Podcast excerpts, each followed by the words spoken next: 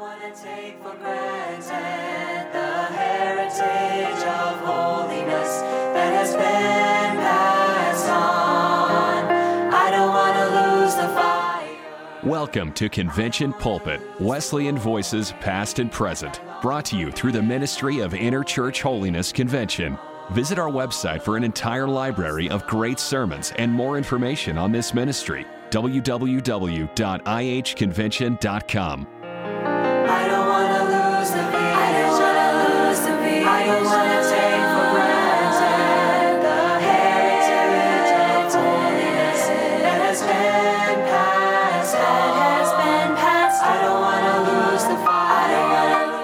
Within the holiness movement, the name Stetler is synonymous with ministry. Ken and Jewel Stetler took their responsibility as parents very seriously, raising six children on a Bible college campus. Today, all of their children and all of their grandchildren are serving the Lord. You're sure to enjoy this excellent talk by Jewel Stetler titled The Home.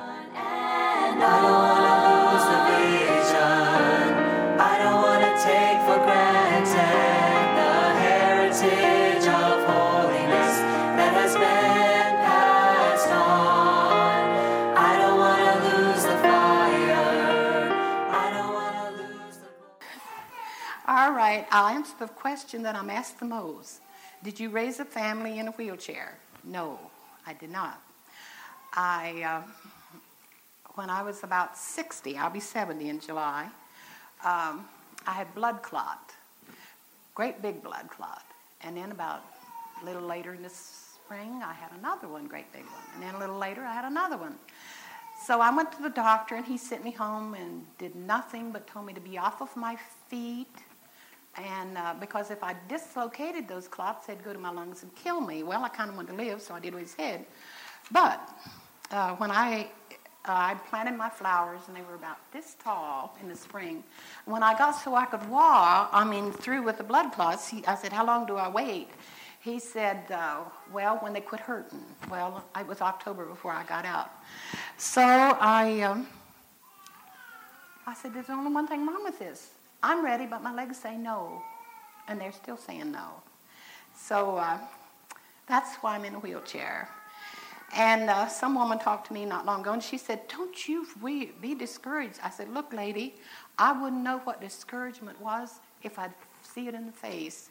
I refuse to live that way. I can't. So uh, I'm going to live to be 100, so I have 30 years to go in this wheelchair. I'll be able to know how to operate this thing by that time. All right, since you know about my wheelchair, I'll uh, tell you a little bit about me. I'm a, a country girl from North Carolina. Uh, my folks were hardworking people, but not church people. Uh, I had uh, somewhere in my background there had been some uh, church but I didn't know about it. And I grew up, I'd never been to church in my life till I was 12. And I knew nothing, absolutely nothing about praying and the Bible, and we didn't talk about it. One day we, uh, as a, we were a big family and a close family, and um, uh, but we were very, very poor. But that doesn't bother me. I mean, money's not what makes happiness anyway. It's uh, the people you're around and the things you do.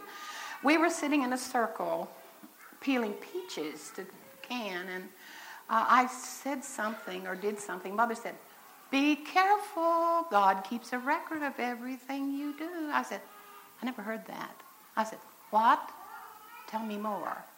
She said, Well, everything. No, and then she didn't want to talk about it anymore. I don't know why my folks just felt they wanted to leave God out, but they did a wonderful job of it. They were good people. We weren't allowed to holler on Sunday. We weren't allowed to work on Sunday. Uh, we played ball on Sunday, but we were we were not allowed to holler. We were had to be quiet, and we were told this is Sunday, but I didn't know why. And uh, and I knew nothing about God or anything. the Bible. Never heard it read. Didn't know anything about it. The Bible was the place we kept my brother who had died, a lock of his hair, and little special things we wanted to be sure not to lose. Mother would say, put it in the Bible. Uh, we didn't use it, so it was, it was always safe there. But some man uh, that years ago, my daddy, uh, his daddy died when he was young. And, and at school, somebody had kind of made fun of him. You know how young people are. And he felt real bad about it. And this woman had befriended him and been nice to him. So when we were children growing up, this woman didn't live so far away. She was a married woman with a family. And so she, uh, they felt led of the Lord to come and invite my folks to church. Well, Daddy went because she was kind to him when he was in third grade. So don't ever underestimate kindness. And don't ever underestimate obeying the Lord when he tells you something. So um, she came and invited us, and Daddy said, he told us he, he must go at least once. So he went, and it was a little holiness brush arbor meet out in the country. And um, I remember uh, when everybody began to pray at once, it kind of halfway scared me. I had my eyes shut, but I didn't know what was going on, and I, I wanted to look, but I didn't. And uh, because it was, I just felt I shouldn't. And um, some church people need to learn that. I wasn't a church person. And uh, so that man preached that night, and uh, but right before, just a little while before that, so I picked up a book, uh, Blackie of the North Woods, and I we churned. Um, Daddy sold milk and butter, and we churned, and I, I was churning, and I read that. I didn't know anything about conviction, but that's when conviction hit me. And I used to go down in the woods. as an old tree bent over, and I, I didn't know have the foggiest idea, but I sit down there and wonder what's wrong in my heart. Why I felt like I did. Well, here we were in this church service, and I realized why I felt like I did. That man was telling me. And that night, someone came and talked to Daddy and wanted him to go to the altar. He didn't, but my heart said, Move over, move over. That's what I want. And I came to the, I was sitting right about over here, and, and I came to the altar. I didn't have the foggiest idea what to do. None. And someone said, kneel down, and I kneeled down right over there that way. And I, I didn't know, but in my heart, I wanted something. This emptiness, oh, this, I thought it was because we were poor, if we had a lot of money, we had a nice house and plush rugs, and I lived, had uh, nice clothes. That was what it was. But somehow I felt this was what I needed, but I didn't know what to do. There was another man that came and knelt right about in here, and somebody knelt with and prayed with him. But I was a little girl from a poor family, 12 years old. Nobody bothered. And I didn't know what to do. I had knelt down because they told me to. Well, I heard this woman praying with that man, and she told him to ask God to forgive him for his sins. I did what she said, and God wonderfully saved me. Right. The world looked shiny. The world, it was almost scary to me. I didn't have any idea what had happened to me, but I knew that that something was different. And the world had a shine, and the lights were brighter. The, I thought it was neat.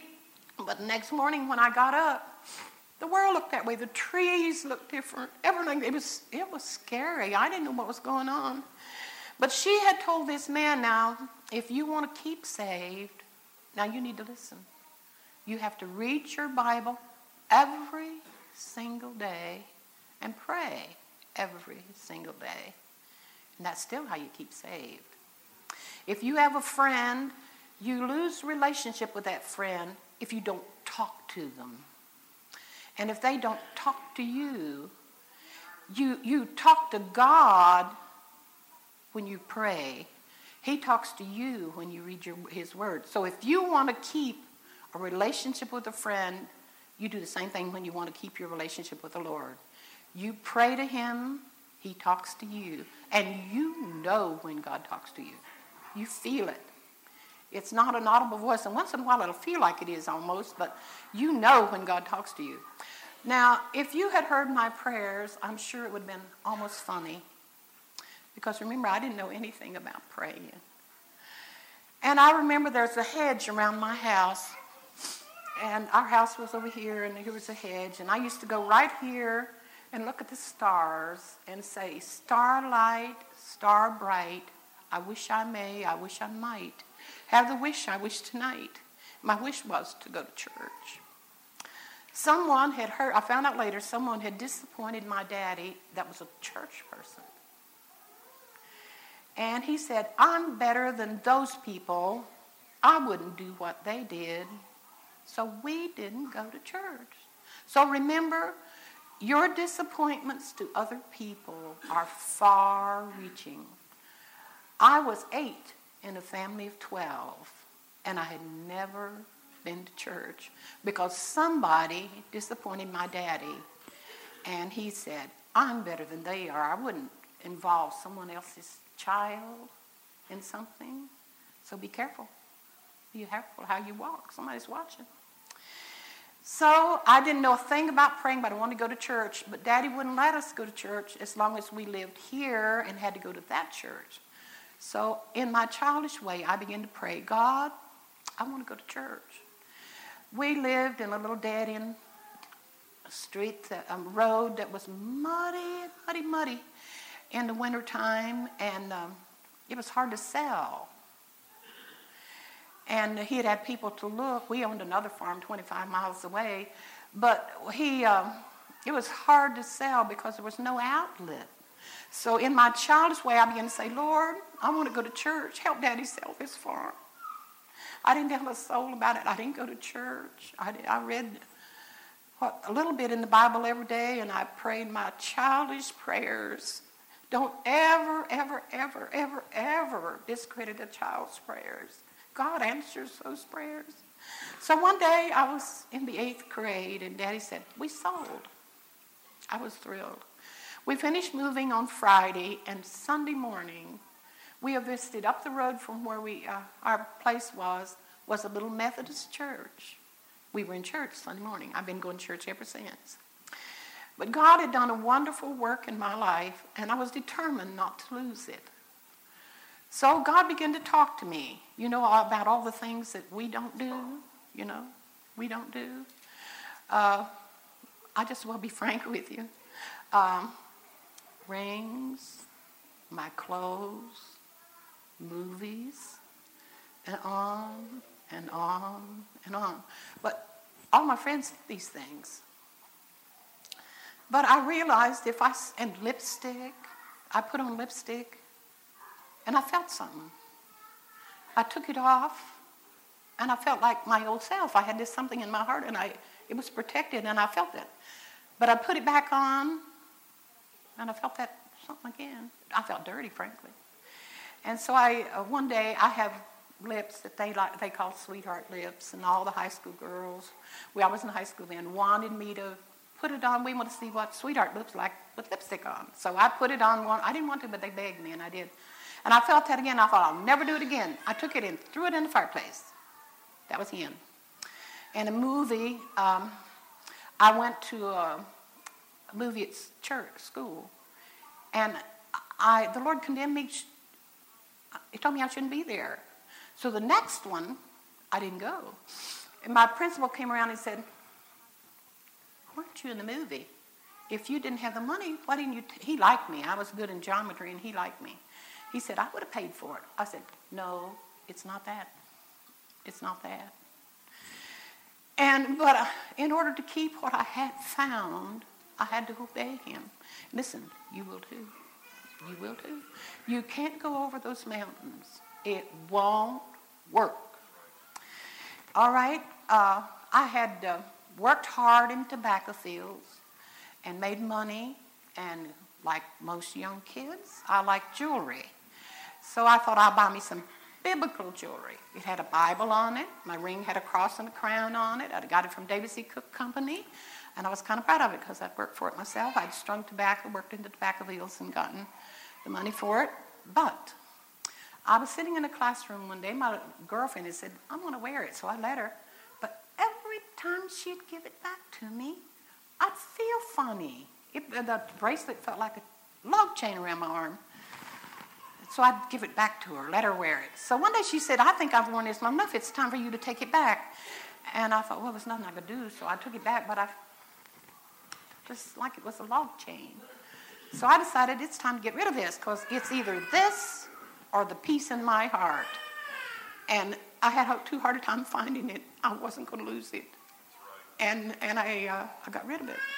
In high school, it was the same thing. I was the only one that didn't wear a class ring. But the Lord had showed me that I should do that. So they said, We'll buy it for you. We want you to have it.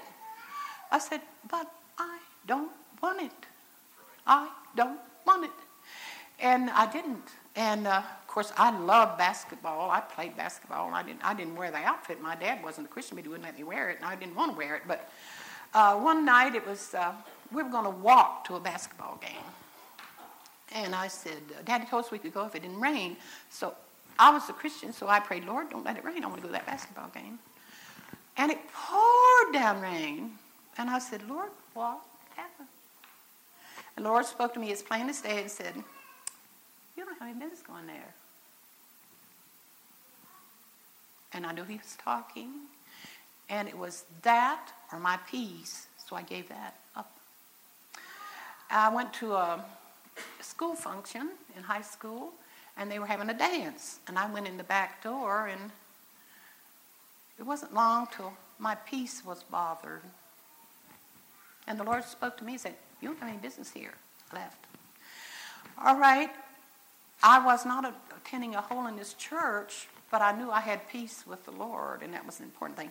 And it doesn't make any difference where you are. If you retain your peace, you're going to have to do what He said. Now, I'm not telling you the Lord will talk to you like He did me, but He'll talk to you about some things, and you're going to have to do what He says.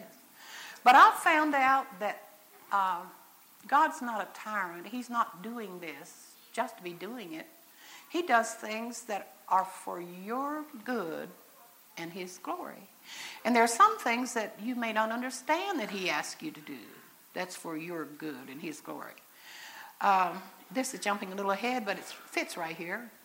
Uh, my husband and I had done the parental, um, the duty of taking care of parents.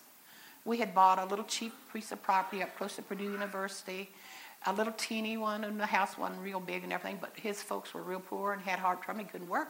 So we provided him a house. I liked it. And up at the top of the hill, there was a great big semicircle of oak trees. And someday I wanted to build a house there. It overlooked the Wabash River. I wanted to build a house there and live there. It was a beautiful place to build a house. But God said to me later in life, sell it. I didn't want to sell it. But I knew it was sell it to keep my peace, and I did. And that's the way I've lived, and I hope you learn to live that way because if you don't, you won't keep peace. You may think it's it's little thing. It doesn't make a difference how little. There's a reason, and later I'll tell you why we were to sell that, but I didn't know at the time. Okay, God saved me wonderfully, and I wanted to come to Bible school, and my I wanted to go to high school. My daddy said no, we that was back on the verge. Remember, I'm almost 70, so that was on the verge of when women didn't do a whole that much. And Daddy didn't want me going to the roughest high school in the area, which Trinity School was. It was listed as that. But I felt like in my life down the way, God had something He wanted me to do, and I needed an education. So it was the day before, and He said, No. I got up that morning, and my daddy was a very stern man. But I went out on the back porch, and Daddy came in, and I said, Can I please go to school? And he said, All right, I'll let you. But that's a rough school. You were to keep yourself clean. Well, I was doing my best to keep myself clean, and I still am. And he let me go, and education was part of it. Okay, when I went to GBS, that's where I met my husband. I'm sure I was supposed to go. I'm sure I have the right man. When everything goes wrong, the devil say, "Are you sure?" But remember, his thing it don't change. You don't go by feelings. And then the Lord helped me. So that's that's my testimony.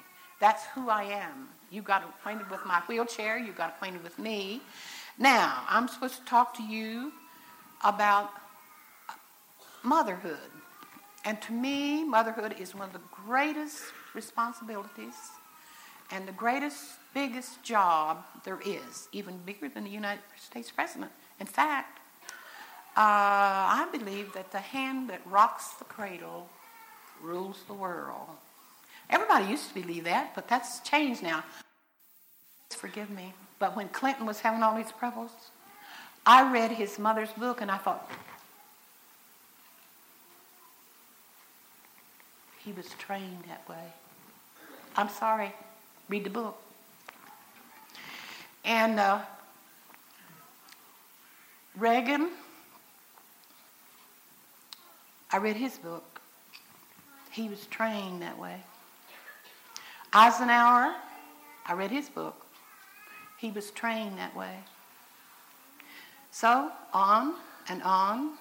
Uh, Diefenbaker, Prime Minister of, I think that's his name. But anyway, I read the life story of the Prime Minister of Canada. He was trained the way he was. And on and on and on. And your children are too. Your children are too.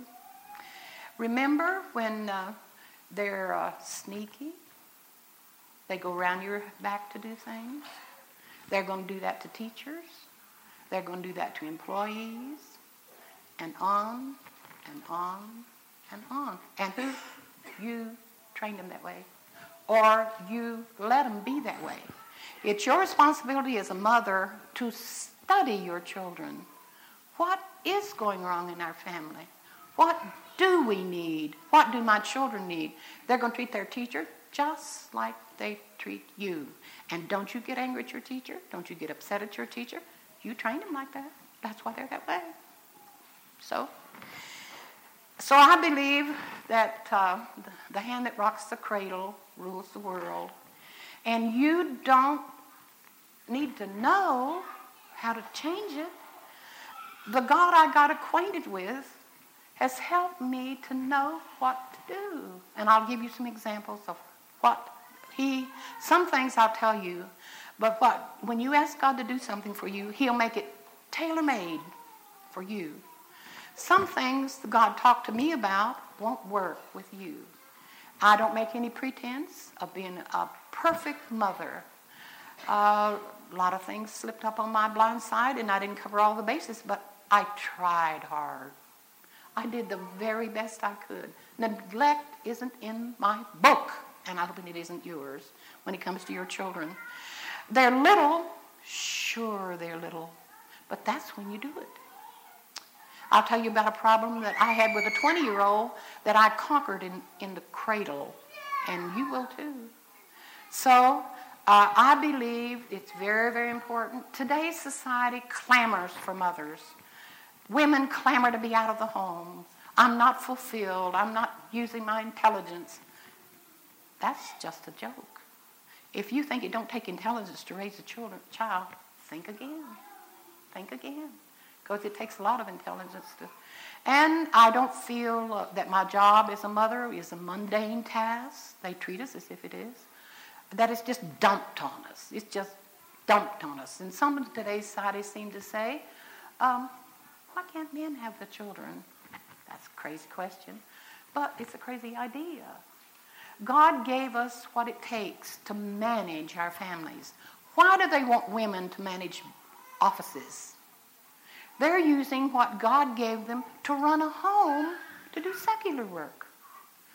This business of having ears that tune to Johnny and Susie and Sally and Betty and all that, and cook dinner and run the and all the things that parents do, is uh, women are like that. They can hear Johnny and they can hear Susie and they can kind of know what's going on, and you have a little feeling you need to look out the window because something's going wrong out there. That's a gift from the Lord. But the secular world is using our gifts um, for their benefit. And we are letting our children just grow up. Just grow up. People, women are saying nowadays, um, I'm a super mom, I can do it all. Nonsense. There's no way. If your child does more than grow up, you're going to have to be there for it. And you're going to have to be training. There are some children that don't do some things, but there's an awful lot of things. Remember, that, that comes natural from the fall of man. Your child gets his hand in the cookie jar. I told him not to do it. I come in. He said, I didn't do it. Who taught him to lie? It's natural because of the fall of man. The thing that changes it is grace. God's grace changes it. But until God's grace changes it, you count down the list of sinful things. Those are all possibilities for your child. Not my child. Oh, yes, they are. Because the road of sin has those things in it. And unless your child gives his heart to God, there's a possibility that any of those things they will do. Because I'm on the road to North Carolina to see my folks. It's as natural as breathing that I see this house, this house, this house, and this house. Why? It's on my road. If I haven't accepted God as my Savior, Jesus as my Savior, I'm on naturally on the road to sin. And the only way that I'll avoid having stealing, my child wouldn't do that. Has he been saved? He might. Adultery, my child wouldn't do that. If he hadn't been saved, he might. And you name it, there's a possibility. Unless he gets off of the road to sin and turns around and gives his heart to God, and then he's on a different road. You see different houses. You're on a different road. It's natural that you do. And so I have I don't have any any patience with the modern society that says uh, I'm just a woman. I am what I am. I have a job to do. I make no apologies for it. I am a mother, and I intend to do the very best I can as a mother. And if you expect to have anything more than weeds in your garden of children, you're going to have to work hard for it.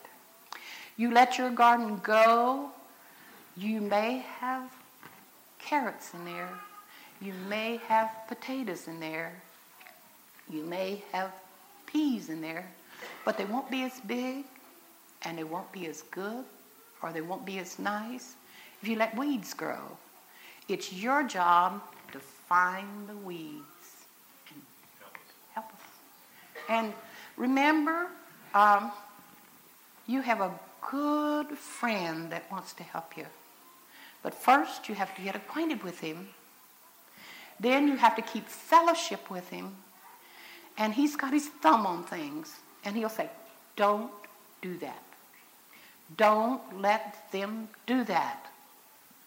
And if you obey him, you later see the reason why.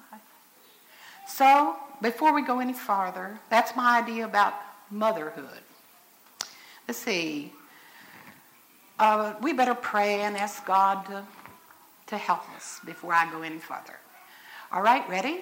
Lord, we're glad we can come here today. You know these people. We don't. You know all about us. You're able to help us. We have no interest in trying to sell Stetlers to these people, but we'd love to sell our God.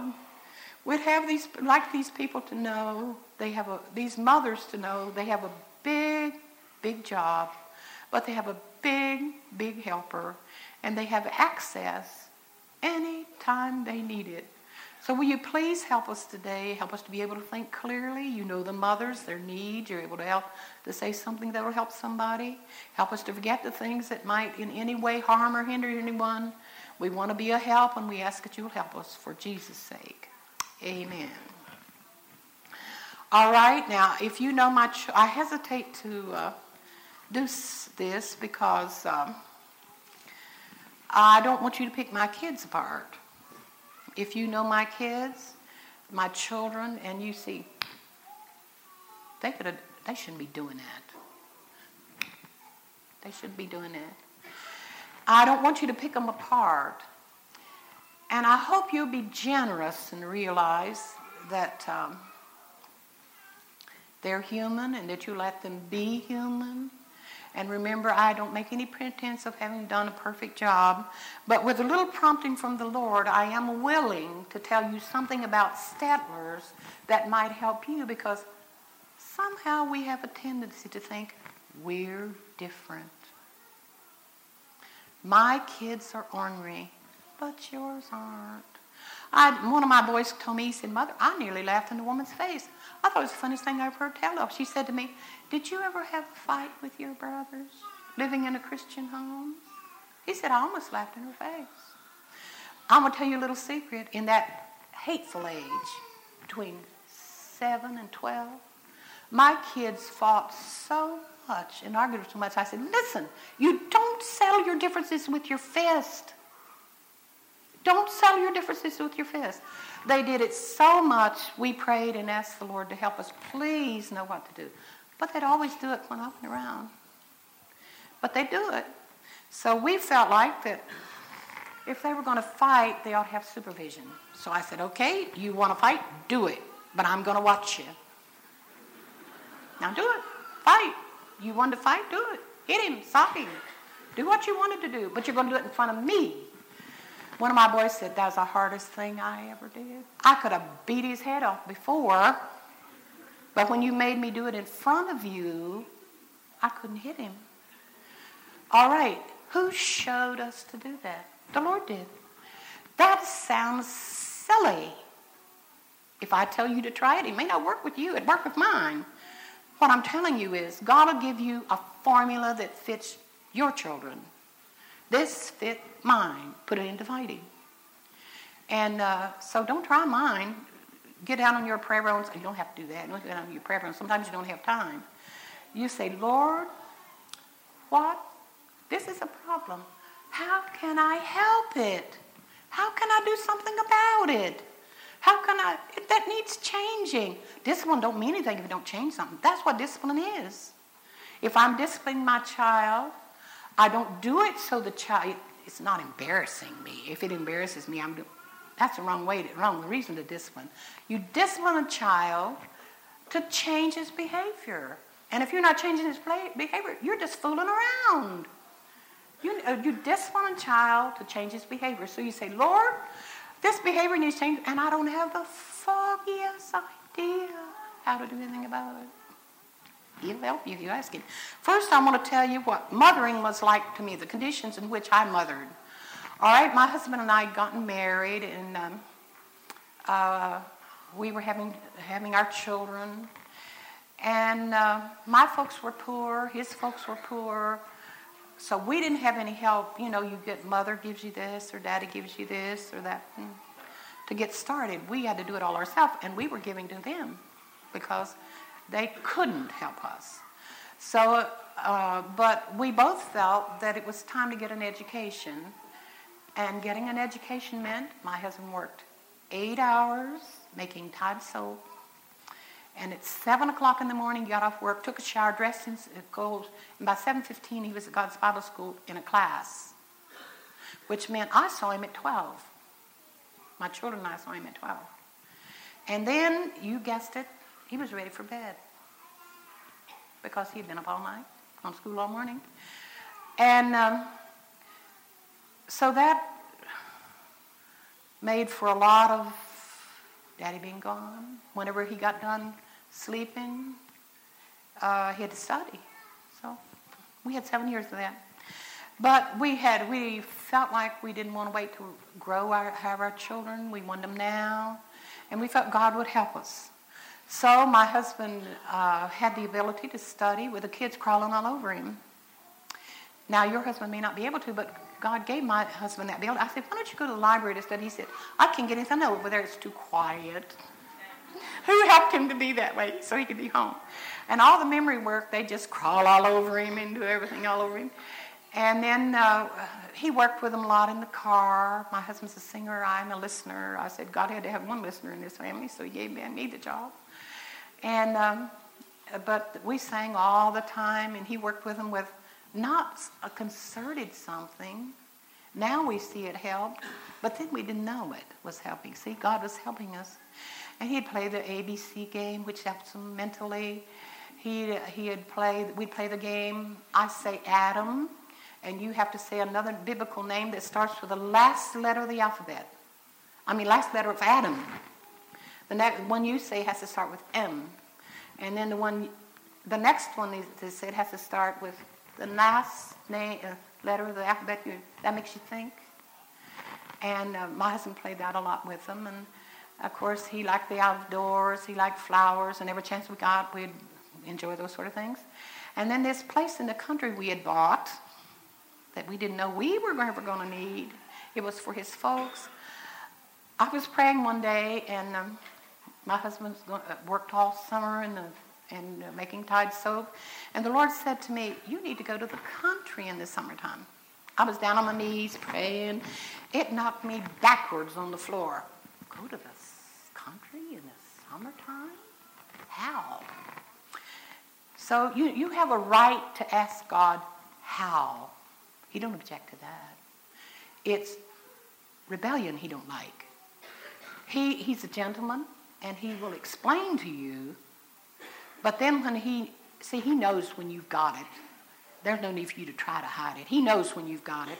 And if, you, if you're just rebelling, you've got problems. But if you really don't know, ask.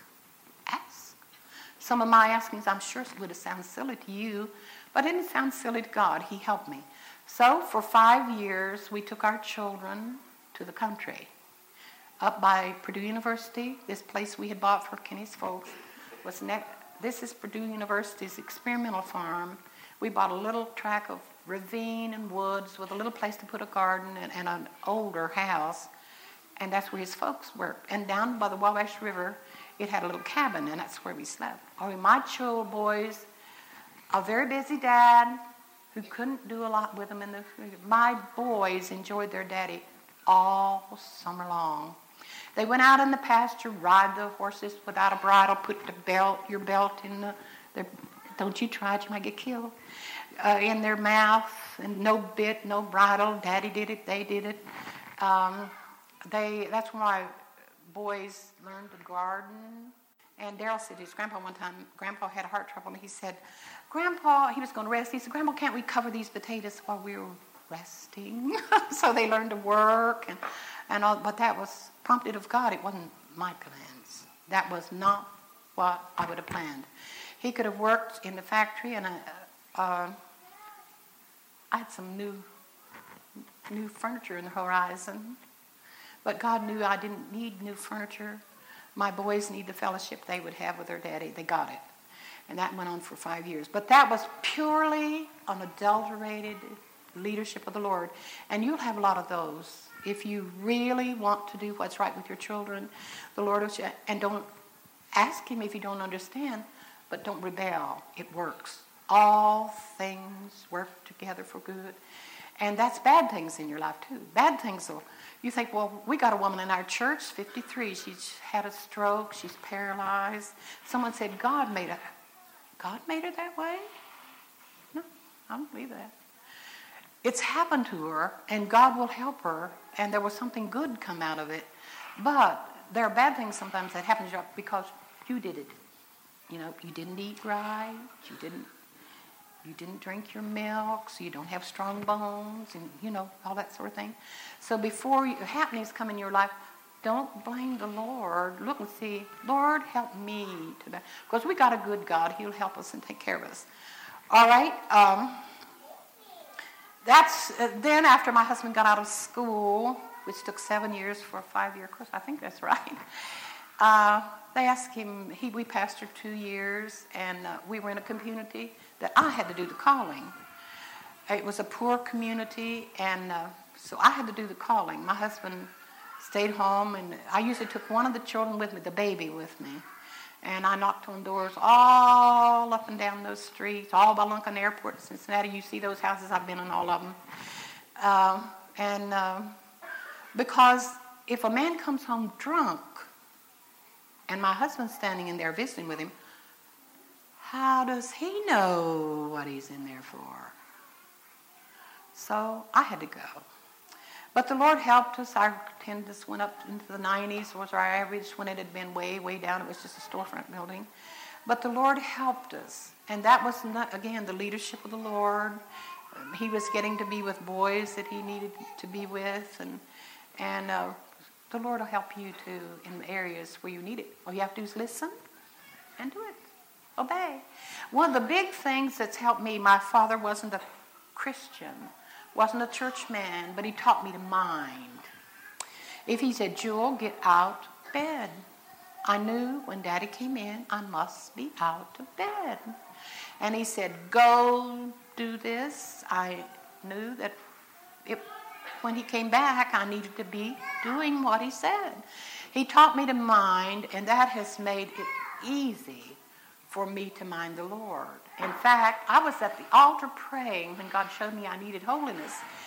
And the Lord said to me, as plain as day, you need to be on the other side of the altar. I was praying with someone on this side. The Lord said to me, as plain as day, and I know it was the Lord. I know it was the Lord. So I got up, went around to the end of the altar, and knelt down. And I said, Now, Lord, what am I here for? What am I here for? Why did I do that? I was taught to mind. But that you have to start when they're little. I had a, I, uh, I had a little girl I was babysitting for. She was two. She had shoved another little girl. Uh, I took care of seven or eight kids. I'll tell you about that later. Um, and uh, I told her she had to say sorry. I didn't say I'm sorry because I was afraid she wasn't sorry and I didn't want her to lie, but she did have to say sorry. I said, You have to say to her, sorry. You shoved her and you have to say sorry. She looked me square in the face and she said, I'll not do it. And she sat down in the chair and stuck her thumb in the mouth. She said, I'll stay here all day for her. She wasn't three yet she had some teenage aunts that she had been watching. So I thought, well, I got to be the boss here. She's got to do what I say, or tomorrow's going to be hard. And listen, if your child don't do what you say, tomorrow's going to be hard. And the next day is going to be harder. And when God tries to talk, forget it. He's going to try on God what he successfully tried on you. And listen, it won't work. If God says do it, if you're going to have peace with God, you're going to have to listen and do what He says. And you're the one to train them. You're the one to train them. I had a 20 year old boy that someone had influenced to do bad things. And, I, and uh, I said to him, uh, well, I just will tell you about it now. Uh, we worked at a Bible school setting, and it's fun to get the teachers' kids to do something, you know? They weren't getting in trouble with the deans. So it's fun to do, get the teacher's kids in trouble. So he had traveled with his boys. They're all in Christian work now, but it was fun. Your mom and dad too hard on you. Your mom and dad don't let you do enough. On and on and on. So when he came back, he said to us, I need to talk to you. I said, great, come on, let's talk. And you have to keep communication lines open with your children. If you don't, if you can't talk to them, uh, you better learn because when they get to be teenagers, they're not going to tell you nothing if you don't know learn that. So he, I said, okay, what's? So my husband and I went in by his bed. I said, Kenny, uh, our son wants to talk to us before you leave. So we went in. You know what he told us? I'm going to leave home, get me an apartment, and I don't remember all the rest of it. But I said to him, You are? He said, Yes, I am. I said, What? You don't have a job. Where are you going to pay for it? I thought it was a wonderful idea to help the child learn to save money. And so he had some money in the bank, and um, we were going to get him a gun, a good gun for, for graduation out of high school. And he had that money in the bank, and that made his, his total a little higher. And uh, he said, Well, I got money in the bank. It was less than $1,000, but he thought he had a gold mine. And I said, that's not going to last very long. You have to pay your apartment and all your utilities and all your things. And I'll tell you what, if you had a job and could uh, pay your way, you and I'd talk. I wouldn't have let him done some things, but he's 20, but I wouldn't have let him done some things. But there's some things you can't keep him from doing. And uh, but we're not going to talk because you've got to be reasonable about it. You don't have what it takes to pay your way. So, okay. And this thing was so bad, I've always said if I can't control my family, I'll call the police and let him help me. So I did. I called the police and told him my problem. I said my boys were my boy was with some other boys. that I were good boys, but they just taunted him half to death and told him how horrible we were and that we wouldn't let him do anything and on and on. You know, all the things that kids tell to others.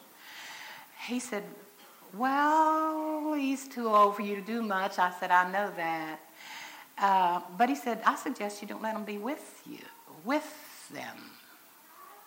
Okay, I lived on a Bible school campus. Uh, I had uh, hundreds of people around me all the time. And how was I going to keep them from being with them? So I uh, unplugged the phone. He didn't know it, but I did. And uh, I've ever we I was with him all the time. Wherever he went, we talked and we talked and we talked. But one of those guys decided to come talk to him, so he came knocked on the door. And uh, we were sitting in our living room, and here was the foyer, and there was the front door. And uh, I said, "You sit here. I'll answer the door." I figured it was one of his friends. Now he was, I wasn't as big as I am now, but he could have thrown me out the window. He's a big boy.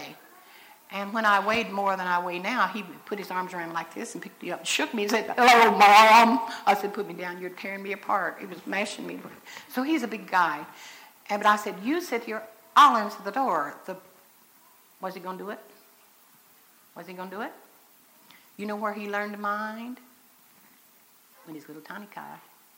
He sat right there in that chair and didn't open his mouth. I went to the door, and it was one of his friends. He said, I came to explain to you, I want to talk to. I said, forget it, you can't talk to him.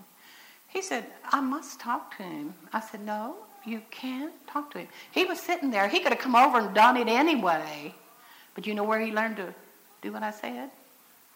He, first place, I proved to him I wasn't doing it for fun. You can't discipline your children just for your little mamby-pamby likes and dislikes. What you have to say has to have a reason, and it has to be sensible, and they know it. They know whether it's sensible or not. And what I've done, practiced doing was doing it for his good. So he didn't offer to. He didn't offer to come from here to over here to talk, and the, he could hear him. He knew he was wanting to talk to him. I said, "Stay where you are." When I went, I said, "You stay here. I'll answer the door." Okay, the guy didn't come in. There were a lot of other things involved in that. They had chided him about a girlfriend. And I always say to my boys, uh, you don't date a girl you wouldn't want to be married to. You're doing it for fun. You have, when you're wanting to do things to get acquainted with the opposite sex, you do it in groups. You go play volleyball, and there are boys there and girls there, and you kind of learn what a boy's like and what a girl's like. But whenever you're getting ready to date to get married, you never go with somebody that you wouldn't want to be married to. But he was going with a absolute foreign to what anything we. Of course, he's too much. Children chose their own wives. Someone said to me, "How do you get your children to marry who you want to?" I said, "I didn't. They picked who they married." And but he told me that uh, in our conversation from all this time was going around. I, we went someplace together, and I, I was outside, and he wanted to go to the store. He went to the store. That girl was in there. And I came, he didn't come back, and he didn't come back. And I went in the store, and here he went down this aisle. They were holding hands. And, um, and then he told me, uh, We're going to get married. I said, You are? When? He said, Right away. And I said, Well, does her folks know that? He said, No, they don't know that. I thought, Well, you need to know that my boy is not going to marry a girl and her folks not know it. If they're going to know you're getting married, I'm going to tell them if you don't. I, I, guess he thought I wouldn't. I didn't know where they lived. I knew the town they lived in. I knew their name, but that's all. So I got on the phone and I called the operator in that town. I said, I need uh, Peachtree, West Virginia. That's a town in West Virginia and I want to talk to a preacher by this name. She said, Lady, that's too vague. I said, That's all I know. She said, I can't give you a number. I can't do it. Well, I knew he wasn't going to give me the number, and I knew she wasn't going to give me the number, but I was determined they were going to know. So I said, Okay, give me any preacher anywhere in that town, any place. So she said, Okay, she gave me a number. Now, maybe you don't think so, but I think God directed, had a hand in that. I told him who I wanted. He said, Oh, I've heard of that man. clear across town. I said, Will you go over and put my phone number, tape it to his church door, and tell him he needs to call me? He said, I'll do it. Okay, in a little while I got a phone call. And uh, now, that didn't just happen. That's God helping a mother who wants to help a teenager. I talked to a woman not long ago, her children were deep in immorality.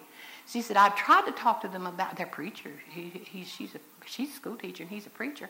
He said, she said, but they wouldn't listen to what I said. They were going to do what they, what they wanted to do regardless of what I said. Don't you ever give up for that. They haven't done it yet. They're not married until they are. And uh, I said, don't you give up. Don't remember, don't give up. It's your job until then. Whenever they get married, you you better not. You can be a problem mother-in-law, but I'm not a problem mother. I promise you. My daughter-in-laws tell me that I'm not, and I, I know I'm not. God won't let you be. God won't let you be.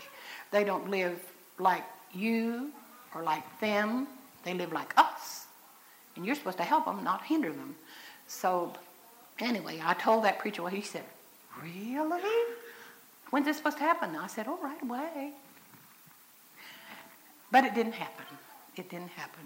Uh, God in His goodness.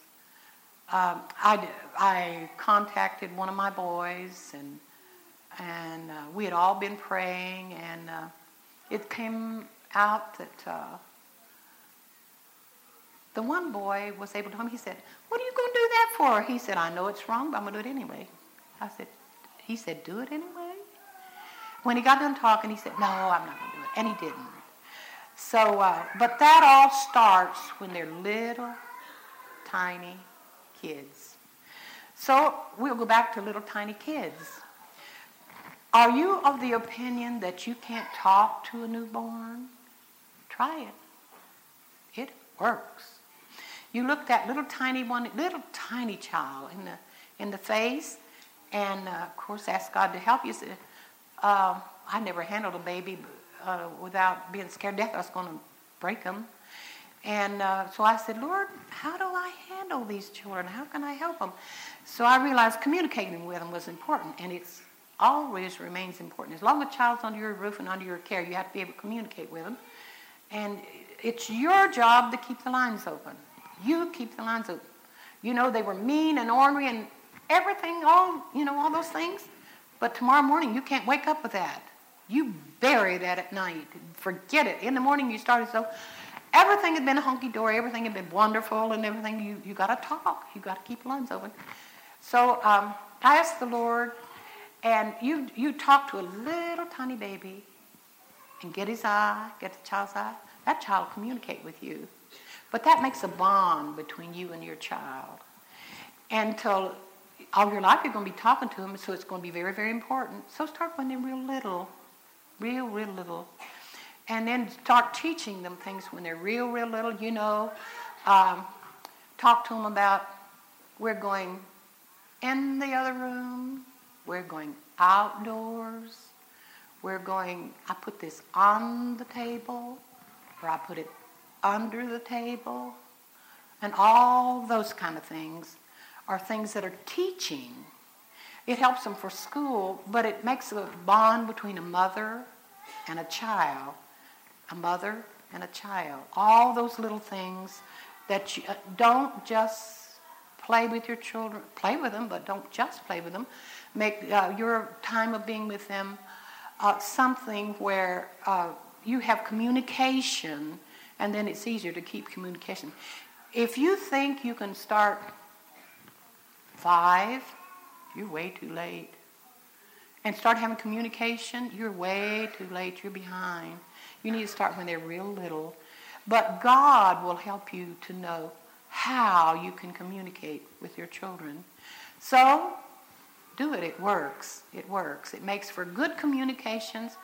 Uh, someone said something to me. I said, Look, my children know who I am, and nobody could tell them things and they'd believe it because they know who, you know, somebody to want to collar you and, and do anything against you. There are people in that kind of world. I said, I don't think those sort of things don't worry me. My children know me. I've lived with them a long time. But you have to be with them. It's so easy. You have to keep communications with your husband because whenever they're gone, you're looking across the table at a man you don't know. If you haven't kept communi- eh, kept a relationship with him, the communications with him, it's just as important that you keep communications with him as it is that you do with them. And it's very your teacher, child's teacher, is very, very important. And your child may have been ornery as all get out, and you're blaming the teacher. Do you know that you can destroy your child's teacher's ability to teach him? We, uh, we are very conservative people. My children had a uh, teacher in the fifth grade that wasn't. So she took it out on them, you know, mm, this and mm, that, because of conservative things, things that some of it was in her head. Well, I felt she was wrong, but I thought, I cannot destroy my child's, that woman is my child's teacher. And I cannot uh, destroy her ability to teach my child by making a big thing of this. So one of my children was a grown man and had been married for years. And something was said about that. I said, I never did agree with her. He said, You did? I said, I wouldn't let her run over you, but I didn't agree or appreciate what she did. But she had to remain your teacher, and she had to be able to teach you something. You know, your kid's been ornery. They've left their papers at home. They forgot this and they forgot that. And how can a teacher teach? How can she grade papers if the teacher, oh, I forgot my papers? All this sort of thing. So the teacher did something. So the next time that happens, they're going to remember. That's what discipline is. Change. You discipline to change actions. Okay, you get upset at her. They just forgot. They just forgot. But you could be doing, you could, that's a simple little thing, but there's a lot of more serious things. You could be destroying your teacher's ability to teach because that child's going to do everything under the sun to color you against that teacher. If, you, if they get their foot in the door, your job is to keep them from getting their foot in the door. Be kind to them, be kind to the teacher, and don't take her foolishness if there's foolishness. But the kids don't have to know everything that goes on. You can talk to a teacher without, uh, without uh, them knowing it. One day, uh, something was said about my husband and I disagree, and I said, well, what in the world was it necessary for you to know that we disagreed? Because if you let them know that you disagree, and you will as long as you have two heads, you're going to have two ideas, and you're going to have to iron them out. Why in the world do you let your kids know it? I said, You weren't involved in that. So let it be between you and them. And one of my children said to me, Mother, you never get discouraged. I said, What do you need to know if I'm discouraged for? Because all it'll do is make you discouraged. Do you know, as a mother, you kind of set the tone of things at home? Tone of things at home? You do. We lived in, uh, we went to GBS when the court was about to take over. We lived in their old, dilapidated houses. The court wouldn't let us paint them. And they wouldn't let us water our flowers. no, you've got enough. Pay your bills and don't do anything to your buildings because they may be liquidated. But somebody had to go live there in order to keep that place open. We just happened to be the ones the Lord asked. Okay, now I had to live in that house and live with those conditions and not let my kids know it was any different. I couldn't have done that by myself. But my children, I made that place their home. God helped me to. And they never, they didn't seem to know it. And we worked on a very limited salary, very, very limited. My children didn't know we were poor. I'd ask them at Christmas time, what do you want for Christmas? And they'd say, I can't think of anything. I babysat for a woman who was the first woman to ever run in a marathon. She owned a big pizza place in Cincinnati, and she lived in Indian Hill, and Indian Hill is a big shot place in Cincinnati. All of her life, and her little boy came, I babysat him, and he looked at the Christmas catalog, and when he got done, he said, You know what I want for Christmas? everything in the book. Everything in the book. And my children told me, I can't think of anything I want for Christmas. I'm happy. That's what you want in your children. And that's not humanly possible alone. But you have a good friend standing by you, and that good friend will help you.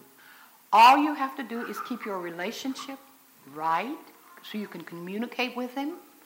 And you, there is no limit to what you can ask. It may sound crazy to me, but remember, it never sounds crazy to him. You're trying to do the job God gave you to do, and He'll help you. Tailor made. Don't use my examples. Tell God your problems. What are you having problems with? I thought I'd never learn to te- teach a baby to eat. At uh, one month, they I put the food in his. You're supposed to feed him cereal with eggs run through a sieve on it. You put the crazy spoon to his mouth, and it comes out. And I said, Lord, I'm supposed to feed this baby. I don't know how. And the Lord showed me a little technique that I, I used to use to feed a baby. Uh, because they're naturally supposed to suck. But here we were. They don't do that now. Sometimes they want to wait till they're at least one. And one woman told me nothing until they're one. And one someone else said, oh, all the crazy things they change to. I'm sorry. But um, some, I say sometimes doctors are writing thesis. It has to be something no one else ever wrote on. And they do it as this is the way you're supposed to do it. But anyway, whatever it is, God will help you to know. And it'll make a difference how simple it is. Like I said, I never bathed the baby. They'd always say, Oh, you looked at me. I said, How am I going to give this child a bath without breaking his neck? So I said, Lord, I want to enjoy this. Can you help me to know how to bathe my baby and not hurt him? And I had a lot of fun giving my children back. But the Lord gave me, He said, if you lack wisdom, ask of God who gives liberty. It don't make any difference. I told you silly things that I wouldn't ordinarily tell you, but I wanted you to know that God is interested in things that are silly to other people, but they mean something to me. This is important to me. And God is good enough to help you with it. The only stipulation is He gives you a blank check if you abide in Him. But it don't make a difference how hard you try. If you don't keep communications lines clear between you and the Lord, forget it. Forget it. He, you may be able to get from your mother without doing what she said, but you can't get from God without doing what He says. He said, if you abide in me, you keep your end of the bargain, the check is blank. Check is blank. Unless you ask to assume upon your own lust. Now, one of my boys came home from school, he was in tears. He said, I asked the Lord for a whole room full of baseball cards. I said, You did? What for? So I'd have more than anybody else. But he didn't get his baseball cards. Why didn't he? You guessed it. But that same boy, another one of my boys, was sitting at the table, and I'd made hot soup, and he uh, turned it on him. I'd just taken it off the stove, it was a rolling boil. And I grabbed him and took his shirt off, and here he was, just blistered. My husband ran to the corner store to get onion. We didn't even have any the other little boy that had prayed for the baseball cards said, God, please make his stomach better. And when he got done playing, the red was gone. My husband got back from the store and didn't even need it. The same little boy wasn't doing it for his own benefit. And he got his answer. And you don't need to think if you're wanting the highest grades, the best looking girlfriend, what else can you think of? All these things that do your ego, you know? That's a big thing with mothers. Do your ego. If you're wanting that, forget it. God's not going to pay any attention to that. But if you honestly need help, I don't think you can think of anything in the catalog of activities that God isn't interested in. God will move mountains to answer your prayers. But you have to keep your end of the bargain. You keep your end of the bargain, you have the best friend in the world. I don't want to take for granted the heritage of holiness